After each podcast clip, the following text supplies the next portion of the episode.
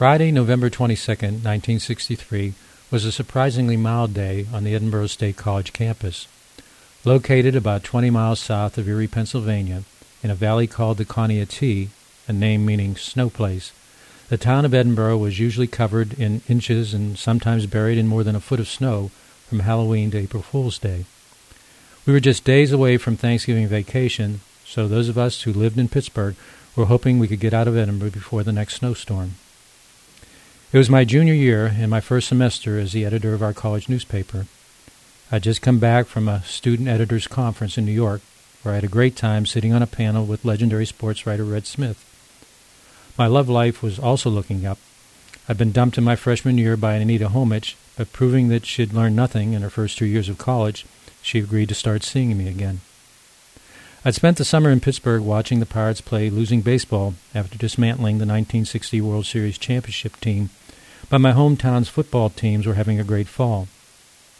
Even with a loss to Roger Staubach's Navy team, Pitt was 7 and 1 and still in the running for its first national championship since 1937.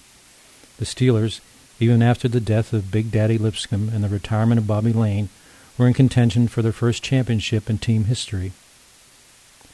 I'd been a campus mailboy since my freshman year, and that Friday afternoon was making my rounds at the dorms before heading to the town's post office to drop off my mailbag. I'd bought a battered 1953 Oldsmobile 88 that summer for $50 and had it parked just off campus. When I got into the car and turned on the radio, instead of music, I heard a breaking news report of shots being fired as the presidential motorcade rolled through Dallas. By the time I reached the post office, more ominous reports were coming in claiming that President Kennedy had been shot. There was a student drinking hole just across the street from the post office, so instead of dropping off the mail, I headed into the bar.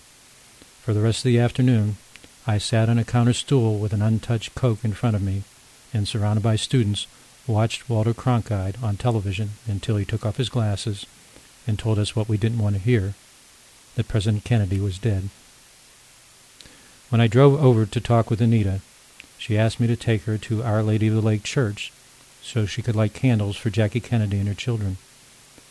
As we sat in church, while other students straggled in, I didn't know that a hundred miles away, future Steelers owner Dan Rooney, after urging NFL Commissioner Pete Rozelle to call off Sunday's games, had headed to St. Mary's Church in downtown Pittsburgh, but couldn't get in because of the overflow of distraught workers. Pitt was scheduled to play Penn State in Pittsburgh that Saturday, but canceled the game the decision cost the team a major bowl trip, even though it defeated Penn State two weeks later and finished the season at 9 and 1. Despite Dan Rooney's urging, Rozelle decided not to cancel the pro football game scheduled for Sunday. He later admitted that it was the worst mistake of his career. So that Sunday, the day before millions of Americans watched President Kennedy's funeral on television, 34,465 showed up at Forbes Field to watch the Steelers battle to a brutally played Tide against Mike Ditka and the Chicago Bears. In his Monday column in the New York Herald Tribune, Red Smith wrote, In the civilized world, it was a day of mourning. In the National Football League, it was the 11th Sunday of the business year. Anita and I spent Thanksgiving week in Pittsburgh, but decided not to see each other until we drove back to Edinboro.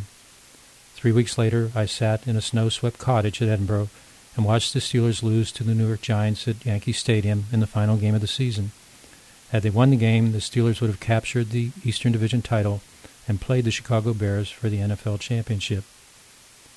The Steelers' loss was disappointing, but it hardly seemed to matter in the aftermath of the Kennedy assassination. The next several months, Anita and I drew closer together and began to plan our future. We hoped that the nation's nightmare was over, but we'd learn that it was just beginning.